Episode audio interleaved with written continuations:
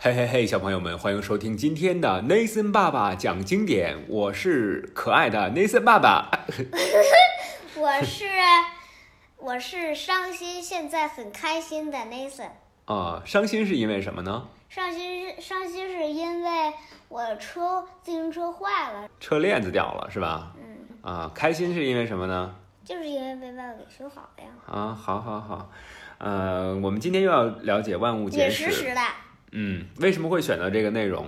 呃，因为陨石撞击地球，然后恐龙灭绝。我喜欢恐龙，所以我喜欢这个。啊，因为你喜欢恐龙，恐龙被陨石撞击地球给灭绝了。嗯，所以你还喜欢陨石？ 那陨石不是你的仇人吗？ 是不是？所以了解一下仇人，知己知彼，百战不殆。好，到了二十世纪四十年代，科学家终于可以测定地球的年代了啊！终于可以知道这个地球到底有多大岁数了，是吧？有一位名叫威拉德利比的人正忙于研究放射性碳年代测定法。嗯，哎，对了，你给我读嗯红宝的时候给我读过，就是有一个虫子叫放射虫。嗯，对，但是这个叫放射性碳啊，年代测定法。科学家将能够测出骨头和其他有机残骸的精确年代，而这在过去是根本办不到的，是不是？嗯呃，利比是这样想的：所有的生物体内都有一种特殊的放射性碳，叫做什么呢？碳十四。你的身体里，我的身体里都有一种特殊的放射性的碳，它的名字叫那做。蚂蚁的身体里也有。也有叫做碳十四。随着它的原子的消亡啊，碳十四开始以稳定的速度衰变。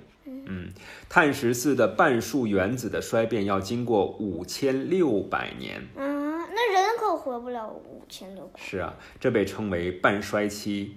利比能够算出任何死亡的物体里还剩下多少碳十四，就可以确定它的年代了。嗯，当然，只有对不超过大约四万年的物体，它才办得到。如果超过了四万年，它就办不到，算不出来了，是吧？嗯，实际上呢，放射性碳年代测定法以及后来出现的每一种技术，也都存在很多问题。即使用其中最好的办法，也无法测定任何二十万年以上东西的年纪。尤其成问题的是，这些技术无法测定岩石这种无机物质的年代。可要确定这颗行星的年龄，那是非做不可的事情。嗯，对吧？嗯地球和你和我是不一样的，对吧？你和我都属于有机体，有机生命体可以通过测量碳十四来测定它的年代，放射性碳年代测定法，对吧？嗯但是对于地球来说，地球是一个什么无机物，对吧？嗯没有办法用碳十四去测定，是吗？测定矿石的年代这个问题呢，留给了一位名叫克莱尔·彼得森的人。一九四八年，他开始研究这个问题，专门选出了一些岩石，非常精密的计算里面铅和铀的比例。这些岩石必须非常古老，里面要有含铅和铀的晶体，它们的古老程度几乎与这颗行星本身一样。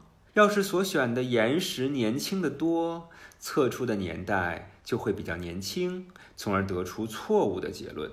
彼得森的困难就在于，真正古老的岩石在地球上其实是很难找到的。嗯，在普通的河干了底下就有好多石头嘛，对能找到吗？但那些石头都不够古老。